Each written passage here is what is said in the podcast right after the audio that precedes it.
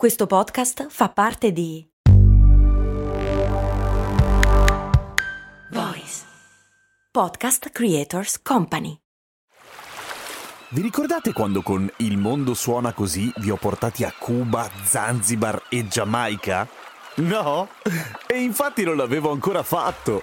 Per fortuna è uscita la nuova stagione di Il mondo suona così, il podcast di viaggi dove vi porto in giro per il pianeta tirandovi per le orecchie. Nel senso che sei arrabbiato? Ma no, nel senso dei suoni, capito? Orecchie, udito. Ah, ho capito. Sei simpatico. Il mondo suona così, una produzione voice in collaborazione con Eden Viaggi. Grazie ad Antonio, grazie a Giovanna, Cosimo, Gianluca che sono i nuovi patron iscritti a patreon.com slash cose molto umane, grazie alla Kate e a Martin che ascoltano da Oslo e grazie anche a Dimitri, Leonardo e Francesco che chiedono perché il biscotto si chiama così, mica lo cuoci due volte. Cose mo, cose mo, co, cose molto umane, cose mo, cose mo, co, cose molto umane, cose mo, cose mo, co, cose, cose, cose, cose mo. Molto umane. Eh, spoiler, in breve invece sì, in origine lo cuocevi due volte. Ma andiamo per parti. Il biscotto si chiama così perché deriva dal latino, in cui si chiamava panis biscotus o biscoctus, cioè pane cotto due volte effettivamente. Le prime prove dell'esistenza del biscotto della storia risalgono al X secolo d.C., ma probabilmente in realtà l'invenzione è anche precedente, anche perché diciamoci la verità, non è che ci vuole proprio un premio Nobel della chimica. Anzi, c'è anche una leggenda che narra che il primo biscotto, i primi biscotti in realtà vennero inventati da chi stava cucinando il pane per Giasone e gli argonauti che dovevano partire per andare a comprare il vello d'oro o comunque procurarselo via. Il panificatore distratto, sicuramente non certificato, niente, si addormenta e cosa fa? Cuoce il pane per troppo tempo e quello cosa fa? Si brucia? No, si asciuga moltissimo e lo portano comunque sulla nave lo stesso perché a quel punto che cazzo vuoi fare? Sono i supermercati tutti chiusi, ma ehi, che scoperta!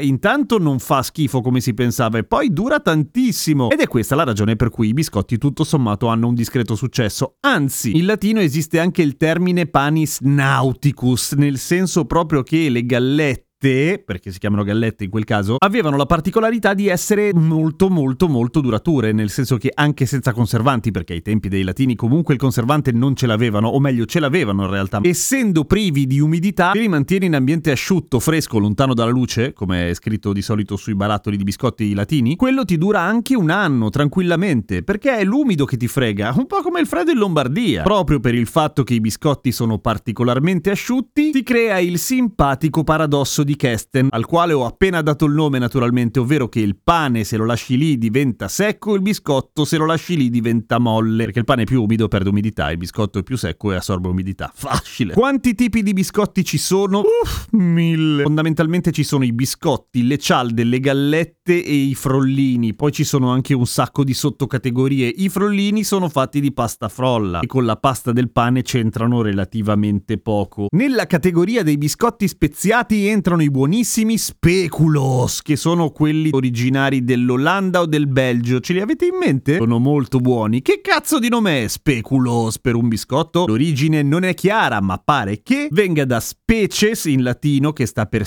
spezie, oppure banalmente da speculum, cioè lo specchio, nel momento che vengono stampati con delle formine e quello che viene stampato sul biscotto ovviamente è la forma speculare della formina. Mi sembra un po' tirata per le orecchie. Anche i waffle, i wafer e le crepe e anche i pancake e i brigidini entrano nella categoria dei biscotti, anche se nella sottocategoria cialda, ovvero che partono come una pastella che viene tirata su una roba rovente e si cuociono così al volo. Un po' come le crepe, appunto. E a questo punto, già che ci siamo, che cosa c'entra e che cosa vuol dire fare il biscotto in ambiente sportivo, cioè una fregatura, qualcosa di poco chiaro? Insomma, quando te lo metti, come mai si dice biscotto? Perché viene dal mondo dell'ippica, in cui fare il biscotto significava dare un biscotto al cavallo avversario, ma pieno di sostanze tipo dopanti, tipo che poi il cavallo era tutto fatto e correva un po'. Raga, non capisco più niente. Ora, non è che quando fanno il biscotto nel mondo del motociclismo o del calcio vuol dire che drogano gli avversari. È un modo di dire. Comunque, per tornare alla domanda originale, biscotto vuol dire invece proprio quello, cotto due volte. Un po' come se fosse del pane cotto troppo. E questo è un ottimo gancio per metti che fai la pasta scotta, dici questa pasta non è scotta, è solo bispasta. Ma secondo me non hai proprio capito la logica di base. Clicca segui sulla piattaforma su cui stai ascoltando cose molto umane e seguimi su Instagram. Mi trovi come Radio Kesten. A domani